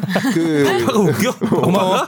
그러니까 그런 상황에서 그 첫 번째의 좋은 기억들이 계속 이어지고 있다라는 게 박항서 감독에게는 어떻게 보면 큰 어, 행운이기도 하지요. 그래서 네. 제가 볼 때는 그게 이제 성인 대표팀까지 이어지고 그런 부분에서는 아주 좋습니다. 보기가 굉장히 좋고 어떻게 보면 이제 당장 다음 달이죠. 내년 1월에 23세 이하 챔피언십이 어떻게 보면 또 굉장한 박 감독님 입장에서는 어, 부담이 되실 음. 것 같아요. 그래서 그 조별리그를 통과하면은 또 우리나라와 만날 가능성도 굉장히 높기 때문에 음, 부담스럽죠. 네. 서로 서로, 서로 1, 2위가 부담스러워. 엇갈리면 8강에서 만나게 되거든요. 정말 서로 부담스러운. 그 김학범 감독도 좀 그렇고 네. 아시안 게임에서는 우리가 이겼는데 박항서 감독의 그 23세 이하 대표팀이 만만치가 않죠. 만만치 네. 않죠. 근데 이번에 또 이강인 선수도 합류를 못해서 네. 백승호 선수도 음. 못했고. 신태용 감독이 인도네시아 갔잖아요. 어, 네. 그 말이 말이 있었는데 결국 가셨네요. 네. 네, 뭐 처음에는 뭐 중국 간다 이런 얘기도 많았었다가 결국 인도네시아를 갔는데 또- 중국이 중국이 돈은 더 많이 제시를 했대요. 아 진짜 했는데 음. 예, 중국은 중국 의 감독 계약은 항상 독소 조항이 음. 있습니다. 굉장히 센 독이 있죠.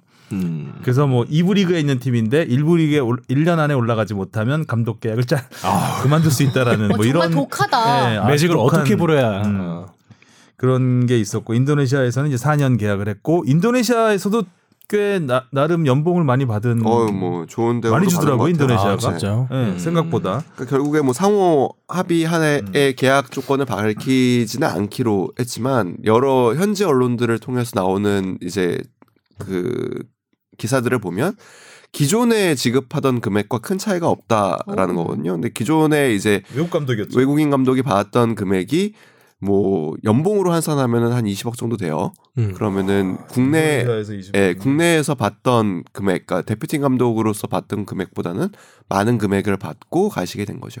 네. 지금 신태용 감독이 인도네시아 간 게 약간 2002년 월드컵에서 우리가 히딩크 감독 데려온 상황하고 조금 비슷해요. 음. 20세 이하 대회가 언제 있죠? 인도네시아에 인도네시아에서 어 인도네시아에서 20세 이하 월드컵이 열려요. 음. 아.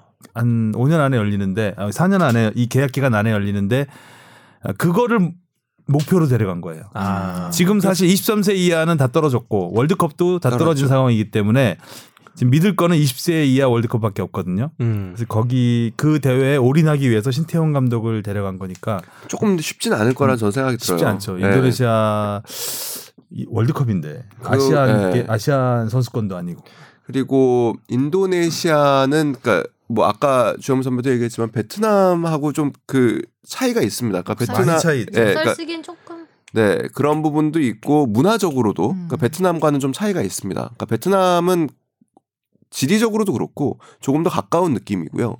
인도네시아는 조금 더 먼 느낌, 음. 물리적으로도 심리적으로도 좀 그렇습니다. 그리고 섬 자체가 굉장히 크고 네. 그래서 그 섬에 따라서 자바 섬이냐 어디냐에 따라서 사실 갖고 있는 정서들도 굉장히 다르거든요. 아. 그러니까 실제로 그런 부분들이 우리 지도자들이 갔을 때 좀 어려울 수밖에 음. 없는 부분입니다. 그러니까 그렇게 나라가 큰 나라에서 지역마다 문화가 다른 곳에서는 그 성향을 빨리 간파하는 게 굉장히 중요할 음. 것 같아요. 근데 그 선수단 장악 능력에서는 제가 볼 때는 신태용 감독이 굉장히 탁월한 지도자거든요. 음. 그런 부분에서 근데 이제 그런 부분도 있을 거예요.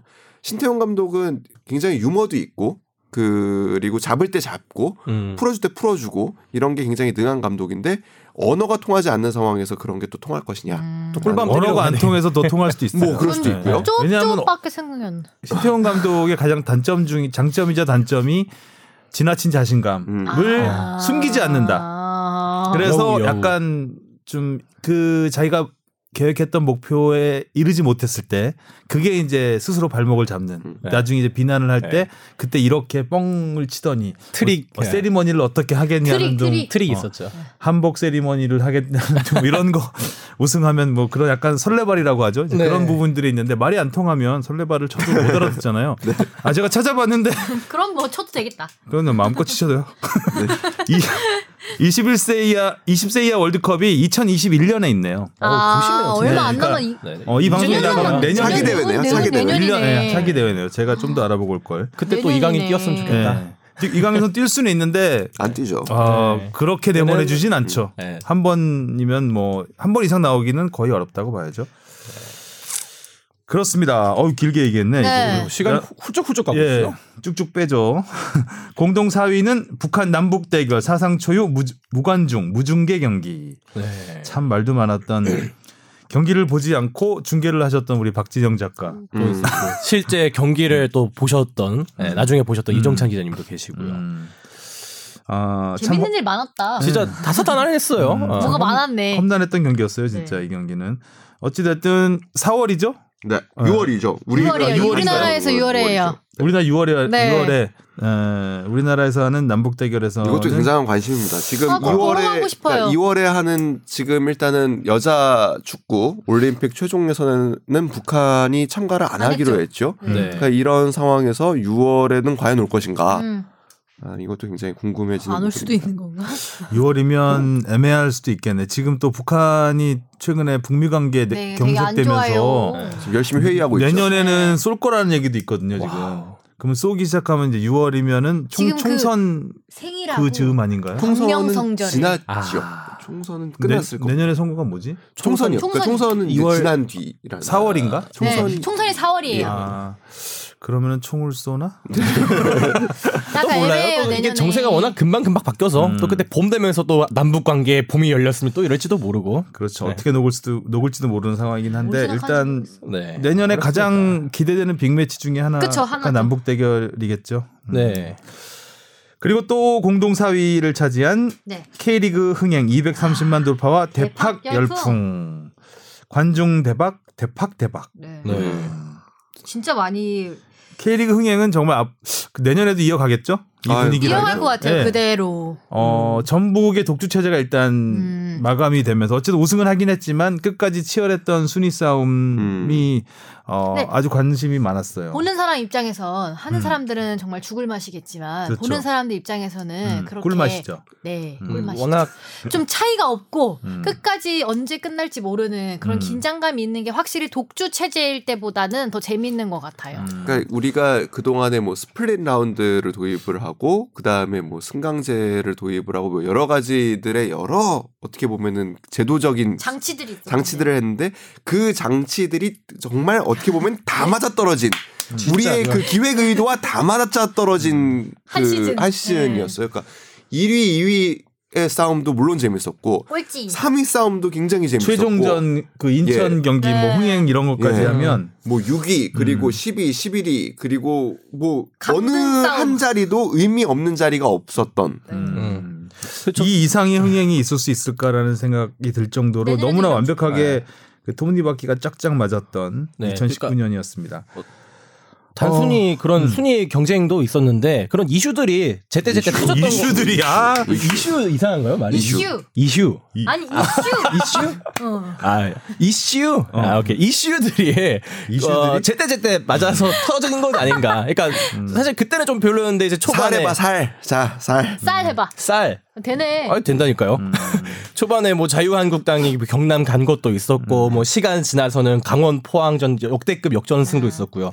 또 지나니까 병수벌 뭐 완델손 터지고 하면서 그런 계속 이야기거 이야기거리들이 나오지 않았나. 이야기 거리 이야기 거리. 이슈가 진짜. 이슈가 많은 한 시즌이었습니다. 네. 내년 시즌에는 그 또 그래도 김남일 감독도 오시고 아, 설- 그런 부분에서 또, 또 다른 이슈가 만들어질 네. 것 같아요. 네. 보는 재미가 또 있겠죠? 네.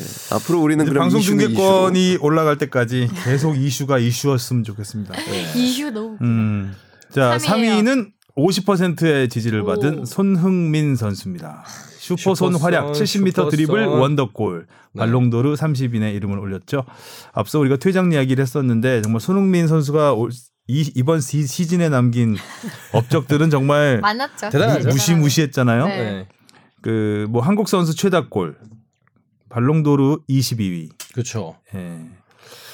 퇴장까지 최고 기록을 세웠네. 아, 안타깝네요. 뭐든지 최고를 네. 추구하나 봐요. 음, 70m 최장 거리. 70m 넘었어요. 이거 80야드. 한 72m 정도 되는. 네. 음. 어, 얼마 전에 또 토트넘이 2010년대, 그러니까 2010년부터 19년까지 어, 베스트 최고의 골, 네. 가장 멋진 아, 골을 뽑는데 손흥민 선수 골이 4골이 포함이 음. 되더라고요. wow. 음. 아, 이 정도로 이제 자리를 확실하게 잡았고 이제 big club 뭐 이적 얘기까지 있긴 한데 그 부분은 조금 아직 설레발인 그쵸. 것 같고. 음. 지금 거기다 또 에이전트하고의 또 불화 불화. 문제도 음. 있기 네. 때문에 이렇게 뭐 지금 조금은 좀 어렵지 않을까라는 음, 생각도 조금 이적은? 들어요. 네. 그리고 또 무리뉴 감독과 조금 합이 잘 맞는 것 음. 같아서 무리뉴 감독이 음. 사랑하잖아요 일단. 네. 그럼 이제 알리로 넘어간 것 같긴 한데. 네. 알리도 사랑할 만하죠. 음. 어, 근데 손흥민이 잠깐 그 여행 간 사이에 어, 그러니까. 알리로 지금 약간 하긴, 나쁜 남자인 것 음. 같아요. 그러니까. 그러니까 저는 이제 최근에 그 비머 컨텐츠를 만들면서 그 선수들 우리나라 국내 선수들 연봉을 좀 조사하다가 손흥민 과거 이제 토트넘 입단했을 때 영상도 좀 봤어요. 음. 근데 확실히 어 손흥민 선수가 축구 실력으로도 성장을 되게 많이 했지만 그런 뭐 체격적으로도 성장한 아. 것도 보이고 멘탈적으로도 그때는 네. 되게 앳돼 보였죠. 네, 앳돼 보이고 왜소해 보이고. 음. 그러니까 이번 시즌을 보면은 진짜 이 성장의 최고 정점을 찍은 것 같은데 음. 과연 이 성장이 더 이어질 저는 이제부터라고 것인지, 봐요. 음. 어, 어. 그것도 좀 궁금하기도 그러니까 하고요. 어, 가장 가파른 성장을 이뤄낸 한 해. 음, 2019올 년. 한해가. 예, 이, 이제는 그 지금의 위치만 계속 유지를 해도 굉장한 기록들을 써나갈 거예요 앞으로. 그러니까 저도 워낙 이번 시즌 활약이 대단했기 때문에 음. 이거 이상이 있을까라는 좀 궁금증과 걱정도 있긴 하거든요. 저는 있을 거라고 봅니다. 음. 일단은 제일 중요한 건 손흥민 선수도 뭐 그 부분에서 정점을 찍고 싶을 텐데 결국에 본인의 계획을 이제 커리어를 쌓아가겠죠. 그렇게 손흥민 선수는 근데 그렇게 장기적인 그 관점을 갖고서 그 운동을 하는 선수는 아니에요. 음. 그러니까 기성용 선수 같은 경우에 자기의 인생 커리어를 굉장히 그 어렸을 때부터 이렇게 난 여기에서 정점을 찍을 거야라는 거를 좀 이렇게 생각을 해- 하는 친구라면 손흥민 선수는 그렇지는 않지만 제가 보기에는 결국에는 손흥민 선수한테 최고의 기간은 앞으로 3년일 거라고 저는 생각합니다. 음. 그러니까 그 중에 하나가 이제 아 2022년 월드컵이 될 거고요. 그리고 직후에 벌어지는 아시안컵이 되겠죠. 음. 2025년이 되 2023년이 되겠죠. 네. 그리고 그 전에 본인으로서는 클럽에서는 아마 리그 우승을 가장 노릴 겁니다. 네. 그러니까 그렇게 된다면 그 부분에서는 손흥민 선수 그 자체만으로도 굉장한 업적이죠. 그러니까 골을 많이 넣는 거 물론 중요하지만 내 골로 인해서 팀이 우승을 하는 게 결국에는 축구는 결국에는 이기려고 한 그렇죠. 팀으로 이기려고 하는 거잖아요. 그런 부분에서 굉장히 중요한 향후 3년이 될 것 같습니다. 네. 무리뉴 무리뉴 감독이 내년에 우승한다고 했잖아요. 내년 어, 시즌에 그렇죠, 그렇죠. 다음 시즌에. 어. 그렇죠. 어. 지금 수비 갖고는 힘들 것 같은데. 뭔가 좀 영입이? 있겠죠. 네. 네, 수비 쪽에서 영입이 아, 확실히 겨울에도 있, 해야 어야 될 것 같아요. 예, 겨울에 당장 해야 될 것 같아요. 음. 심각하죠. 심각하죠. 그러니까 번리전 이후로 다섯 경기에서 실점이 아홉 점이에요. 네. 그리고 단 한 번도 클린시트가 없었어요. 문제가 있다. 네. 자 손흥민 선수의 활약은 뭐 2020년에도 가장 큰 이슈가 될 것 같습니다. 네. 휴. 네. 자 1위는 공동 1위입니다. 네. 첫 번째는 정종영호 20세 이하 월드컵 준우승과 이강인 열풍. 저도 이거 대단했죠 뽑았는데. 6월. 음. 꾸역꾸역. 행복했죠. 음, 꾸역꾸역 네. 신화. 뭔가 음. 우리나라 좀 뭔가 뭔가 기적이라던가 이런 음. 거에 대해 약간 음. 뭔가 있나 봐요. 그렇지 않아요? 한강의 기적. 그런. 기적들이 이제 전혀 예상하지 못한 네. 타이밍에 온다는 난 거. 정말 우승하는 줄 알았어. 그러니까 지금 진짜 돌이켜 생각해 보면은 꿈만 꿈을 꾼 것 같기도 하고 그때 경기 시간이 새벽에도 많이 했잖아요. 3시 어, 반에 하고. 저 새벽 뉴스 대기하면서 꿈을 진짜 꿀 시간이 없었어요. 네. 잠을 못 자가지고. 와. 진짜 그때 너무 힘, 힘들었던 음. 저는 개인적으로 굉장히 힘들었던 6월이었던 것 같습니다. 거의 뭐 밤 꼬박꼬박 새면서 맞아요. 경기 보고 계속 뉴스 하고 음. 이정찬 기자는 거기 가서 폴란드에 가서 경기 보고 계속 연장하고 음. 숙소 알아보시고 음, 아 근데 너무 너무 예, 뭐 이제 너, 너무라는 표현도 되니까 너무 행복했던 네. 것 같아요. 사실 굉장히 힘들었거든요. 그 일단 그 이동도 힘들었고 그 물리적으로도 안에서도 힘드셨을 거고 그 4일 짐 챙겨 갖고 가서 그렇게 오래 있을지 몰랐으니까 일단은 굉장히 다음 주에 보자 하고 네. 갔는데 힘들었는데 그렇게 이렇게 대회가 길어지면 그런 점에서 참 좋습니다. 그 한 경기 한 경기 끝날 때마다 그 한 번 더 사람들이 성장하는 게 느껴지거든요. 그러니까 감독님도 그래요. 음. 처음에 정종윤 감독 보러 갔는데 그 한일전 앞두고 했을 거예요. 되게 초조해 보이더라고요. 그래서 음. 그냥 농담처럼 그랬어요. 아, 됐다 이제 뭐 마- 많이 왔고 그래도 한일전에서 너무 심각하게만 지지 않으면 그래도 뭐 잘했다 할 거다. 약간 한일전이- 이런 분위기였는데 일단 한일전은 근데 좀 부담스럽잖아요. 질 수가 없는 경기이기도 하고 그 경기를 이기면서 그 다음부터는 사실상 약간 번외편 같은 느낌이었는데 그 경기 특히 그 세네갈전의 경기는 제가 볼 때는 앞으로 계속 회자될 얘기. 진짜 말도 안 되는 그런 경기를 현장에서 다시 볼 수 있을까 싶을 음. 경기였던 것 같아요. 그러니까 그렇죠 월드컵이라는 무대에서 그런 역전승을 네. 한다는 게 거기다가 뭐 승부차기만으로도 사실 음. 얘기가 네. 되는 또 음, 90분, 120분 승부차기가 각각의 다 드라마였기 때문에 시간 단축되는 줄 알았어요. 그러게요. 참. 이강인 선수가 두 골 4도움으로 골든볼까지 수상하면서 그쵸. 한국 선수로는 처음이죠. 어, 월드컵에서 네, 최우수 선수 MVP. 네. 강인이 잘 지내니? 음. 네, 잘 지내고 뭐 최근에 이제 스페인으로 돌아간 걸로 네, 들어갔죠. 음. 돌아갔죠. 김학범호의 합류는 불발이 됐고 구단에서 굉장히 가능성이 않아서. 높았는데 다친 아. 것 때문에 그러죠. 네, 뭐- 최근에 공백이 길어서 더 이상 공백을 줄 수는 없다라고 음. 구단에서 판단한 것 같아요. 네. 아쉽다. 아, 김학범호 아 김학범호 취재도 이정찬 기자가 지금 예정돼 있죠. 태국, 네, 뭐- 태국에서 열리는 23세 이하 쉽지 않죠. 그러니까 굉장히 부담스러울 거예요. 올림픽 티켓이. 걸린 대회. 네. 네, 워낙 조가 또 빡세게 걸려서. 그렇죠. 이거는 아, 정말 김학범호한테도 중, 중요하지만 저희들한테도 굉장히 중요해요. 네. 네. 올림픽에서 축구 없는 올림픽을 어떻게 보냐고요. 우리가. 거기다가 지금 뭐 김학범 감독님 말씀 들어보면은 결국에 이번에 뭐 백승호 선수, 뭐 이강인 선수 이렇게 정우영 선수 이렇게 구단을 갔을 때 올림픽 본선에 차출해 주는 거에 대해서는 다들 동의를 했다고 음. 해요. 아. 그러니까 이런 상황에서 가야죠. 가야죠 그럼. 못 가야- 가면은 아무런 의미가 없습니다. 음. 못 가도 차출해 주나요? 뭐 차출해서. 뭐 할까요? 그런 생각은 하지 네. 말아야지. 네. 이번에 우리나라가 이란, 중국, 우즈베키스탄이죠. 네. 예, 그리고 진짜 쟁쟁하다. 네, 그리고 그, 옆, 그? 그 바- 바로 옆에 에, 베트남, 북한 어디죠? 베트남, 북한, 아랍에미리트, 요르단인가? 음. 그렇죠. 아 옆이요. 예. 예, 요르단이 있고 아랍에미리트가 북한이. 네, 맞습니다. 맞죠. 네, 맞습니다. 그래서 그 중동 팀은 오히려 23세 이하가 좀 약한 경향이 좀 음. 있어요. 오히려 그 음. 베트남이 23세 이하, 베트남이나 우즈베키스탄 이런 팀들이 이제 네. 23 어린 선수들이 오히려 더 아, 베트남 우즈베키스탄이 지난 대회에서 결승에서 붙었구나. 그렇죠. 네네네. 그렇죠. 특히 때문에 우즈베키스탄 같은 경우에는 이 연령대에서 아주 두각을 드러내죠. 음. 특히 그리고 피지컬도 좋습니다. 음. 점- 좋죠. 네. 그래서 우리가 이제 우즈베키스탄 또 이란, 이란은 그냥 이름만으로 우리가 부담스러운 팀이잖아요. 음. 나이 연령대를 떠나서 그래서 일단 조별리그를 잘 올라가면은 일단 베트남과 또 8강에서 만날 수도 있고 그렇죠. 일단 일본이 4강에 든다고 전제했을 때 4강 진출을 하면 올림픽에 진출을 하는 음. 근데 이번에는 이정찬 기자가 좀 오래 있다 와야 될 텐데 그니까요.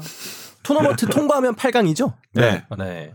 아유, 그렇습니다. 아, 제발. 진짜 보다 제발 갔으면 좋겠네. 자 그리고 의외의 공동 1위가 나왔네 이게 이게 아주 어, 큰 이슈였죠. 네. 큰 이슈.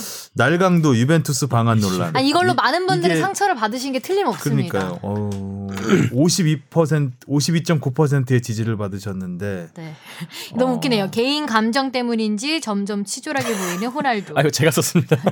아, 제 감정 때문인지 음. 요 근래 뭐 발롱도르 안 가고 저 두바이 시상식은 가는 거 가고. 보면은 아, 진짜 좀 발롱도르 한 날은. 이탈리아 시상식 가고 네. 음. 좀- 조금 이렇게 밉상 짓을 네, 점점- 하긴 하- 해요. 우리가 밉게 보는 것도 있지만 사람이 한결같 은 것 같기도 하고. 그러니까요. 좀 계속 트위터에다가 SNS에 네. 자기 마치 욕하라는 듯이 올리잖아요. 즐기나 봐요. 음. 불과 올해 초만 해도 우리 형이었는데 음. 이제 우리 이제는 형은 모르는 메시죠. 사람입니다. 음, 메시와의 간격이 너무나 벌어져 버린 음. 네. 음, 날강도 근데 이게 1위를 할 줄 몰랐는데. 아 이거 소송은 뭐 아직도 진행 중이겠죠? 아, 예, 좀 지지부진할 것 같아요 이게. 네. 깜빡하고 있었네요. 음. 쉽지 않은 소송일 것 같아요. 어, 쉽지 않은 소송이죠. 자, 이렇게 해서 정말 1년간의 많았네요. 이슈를 표를 받은 10가지 이슈를 알아봤습니다. 풍성하다. 음. 항목에 들지 못한 축구 이슈. 아, 이거는 이제 청취자분들이 몇 가지 써주신 거죠. 아, 그래요? 청취자분들이 네, 이거 청취자분들. 이거는 주합회가 쭉 한번 읽어 주시겠어요? 네, SBS 스포츠 리그왕 중계권 계약. 네, K리그 K3 리그 원정 경기 경기에서 원정 팬의 홀로 아, 이거 응원 및. 눈물 뭔지 아시죠? 맞습니다. 네. 맞습니다. 네, U17 월드컵 8강 진출 AFC의 저조한 성적. 손흥민 벌리전 80m 드리블골. 네. 거. 벤투어 전술은 무엇인가 도대체. 이건 뭐죠? 스포츠 뉴스 진행하는 주시은. 음흠. 이것도 축구 이슈였다. 축구 이슈였다. 음, 이슈. 이슈, 축구 어. 이슈. 네. 18번 손흥민 퇴장. 8번이 왜 나오죠? 아 이게 항목에 18번 손흥민 퇴장 제가 항목을 넣었는데 아마 그거를 다시 한번 언급해 주시고 아, 싶었나 봐요. 아, 아, 18번이 아, 항목 번호였군요. 아, 항목 번호. 네. 프리미어리그 관객들의 인종 차별 논란 2019 피파 클럽 월드컵 결승전을 앞두고 리버풀이 구단 공식 홈페이지에 전범기를 연상하게 하는 이미지를 올린 점 이거에 대해서 더, 의견이 더- 더 더. 있었네요. 전범기 전범기. 네. 어, 이 부분에 대해서는 앞에서 우리가 많이 얘기를 했죠. 네. 음. 아, 참 씁쓸해요. 이런 거는 인종차별 문제 그리고 음. 이런 전범기 문제 이런 네, 스포츠 외적인 이슈가 자꾸 끼어드는 게 아, 참 불편하죠. 네. 음, 이야기하기도 그렇고 안 하기도 그렇고 2019 하- 축구 한 줄 평 이것도 청취자들한테 받은 건가요? 네, 이것도 음. 청취자분들이 보내주신 건데. 네. 네. 한번 읽어주시죠. 네. 흥행 스토리 감동 모두 있었던 최고의 해. K리그는 부흥했으나 국가대표에서 손흥민, 이강인 선수에게만 관심이 집중되고 황인범, 나상호 선수 같이 특정 선수에게만 비난하는 하나의 국가대표가 아닌 특정 선수 팀이었던 것 같다. 어. K리그 인기 반등의 해. 음. 항상 가능성만 엿보는 한국 축구. 호텔은 언제 터질까? 네, 네. 네. 그리고 리그 체계화의 시작, 법인 설립 및 리그 재흥행의 원년, 외유 내강, 해외파는 부드럽게 풀리고 K리그는 강해지기 시작했다. 재밌는 K리그 답답한 국대 경기력 내년엔 둘 다 흥하길. 작년에 이어 올해도 축구 볼 만 났다. 음. 아시아 강자에서 세계 축구 선진국으로 기승전 날강두. 손흥민이 다 했다. 피파가 주관하는 대회에서 처음으로 결승전까지 올라갔던 U20 대회가 너무 인상 깊었고 성인 국가대표팀은 2020년엔 좀 더 분발해주면 좋겠습니다. K리그가 모처럼 관중 및 관심이 증가해서 좋았고 앞으로도 계속 이 열기를 이어나갈 수 있도록 프로축구 연맹 및 각 구단들이 노력을 많이 하기를 바랍니다. 라고. 네, 저는 요 작년에 이어 올해도 축구 불만 났다 이 한 줄 평이 제일 와닿는데 음, 그 작년에 이제 러시아 월드컵에서 독일전 이후로 계속 한국 축구가 붐이 좀 일어났잖아요. 네. 어 그런 흐름이 조금 뭐 고비가 있었긴 했지만 잘 이어졌던 것 같습니다. 음, 그리고 새해를 맞아 축덕숙덕에게 축덕숙덕에게 하고 싶은 말말 말인데 제가 몇 가지만 그냥 읽을게요. 네. 네네네. 댓글 중에서 꼭 자화자찬하는 것만 소개해주지 말고 방송 내용 오류 수정 및 진중하고 다소 긴 내용일지라도 다소 냉철한 댓글 좀 읽어줬으면 하셨습니다. 자뻑하지 말라는. 네. 저는 사과를 위해서 출연을 했던 입장에서 조금 아쉽긴 하네요. 이런 섭섭하지. 내용도 많았는데. 네. 네. 좀 더 열심히 다뤄드릴까 봐요. 부족했나 봐요. 네. 그리고 어, 박진영 관련해서 쓴 거니? 아니 저는 아니에요. 여자친구 두 명이에요? 두 개나 올라와 있는데? 어 들켰나? 그래요? 네. 선홍이니? 진영아 2020년에도 화이팅하자. 화이팅 할게. 하세요. 아. 하시고요. 선홍인가? 화이팅. 그다음에 박진영 짱짱맨. 너가 아이고야. 썼지? 아니에요. 어. 아니 저도 전데 여자친구가 아이디 두 개인 걸로. 아, 네. 어. 여자친구가 두 개일 수도 있고. 아니 뭐. 어머, 미쳤나 봐. 아니 어. 저도 전데 주영민 기자님에 대한 얘기도 되게 많아요. 네, 여기죠. 팀장님 아재 개그 더럽합니다. 흐흐흐 이게 무슨 뜻이죠? 더럽, 더러브, 더럽, 더럽. 아, 에로비. 더럽을 아. 더럽이라고 해요. 더럽다는 뜻 아닙니다. 네. 아, 더럽다는 못 알아듣는구나. 메시. 메시. 이제 이렇게 돼 버렸구나 내가. 더럽. 아, 나는 더럽게 뭡니다. 점 점점점입니다. 뭐 이렇게 난 해석을 했어요. 악, 악플 읽기 하실 뻔했구나. 어, 그래서 더럽, 더럽. 그래서 약간 자화자찬하지 말라 그래서 아, 이런 걸 저는 읽어줘야겠다. 네. 이런 걸 읽어줘야겠다. 자학을 자학을 해야 되겠구나. 자학 자학. 어. 그래서 내가 읽은 거예요. 이거 일부러. 더럽, 더럽, 음. 더럽. 네, 뭐 주영민 팀장님 어려운 축구 용어를 모르는 청취자를 위해서 늘 어. 자세히 설명해 주셔서 감사합니다. 이런 아, 의견도 있었고요. 이거 누가 자화자찬인가? 글쎄요. 감사합니다. 음, 감사합니다. 많은 글들 보내주셨고요. 참여해주신 분들 모두 새해 복 많이 받으시고 감사합니다. 2019년 한 해 정말 고생 많이 하셨습니다. 2020년에도 축덕숙덕 주바페 짱 주바페를 앞세워서 원톱으로 에. 쭉쭉 가보겠습니다. 아. 주시연의 축덕숙덕으로 바꿀까 봐요. 그러면 저는 물러나겠습니다. 아이고야. 아닙니다, 여러분. 네, 아, 근데 에이스가 되면은 좀 부담스러워하더라고요. 네. 퇴장이 나올 수가 있기 때문에. 아. 욱하지 마세요. 낄끼빠빠 잘하시고 네. 어, 우리 다 함께 가니까 뭐 혼자서 다 짊어지려고 생각하지 마시고 네. 오늘은 진짜 많이 읽었네. 아, 네, 많이 읽었습니다. 어, 쉬고 많이 왔기 때문에 많이 읽었습니다. 자, 다들 고생하셨고요. 2020년 새해 만나요. 안녕. 새해 복 많이 새해 복 많이 받으세요. 받으세요. 새해 복 많이 받으세요.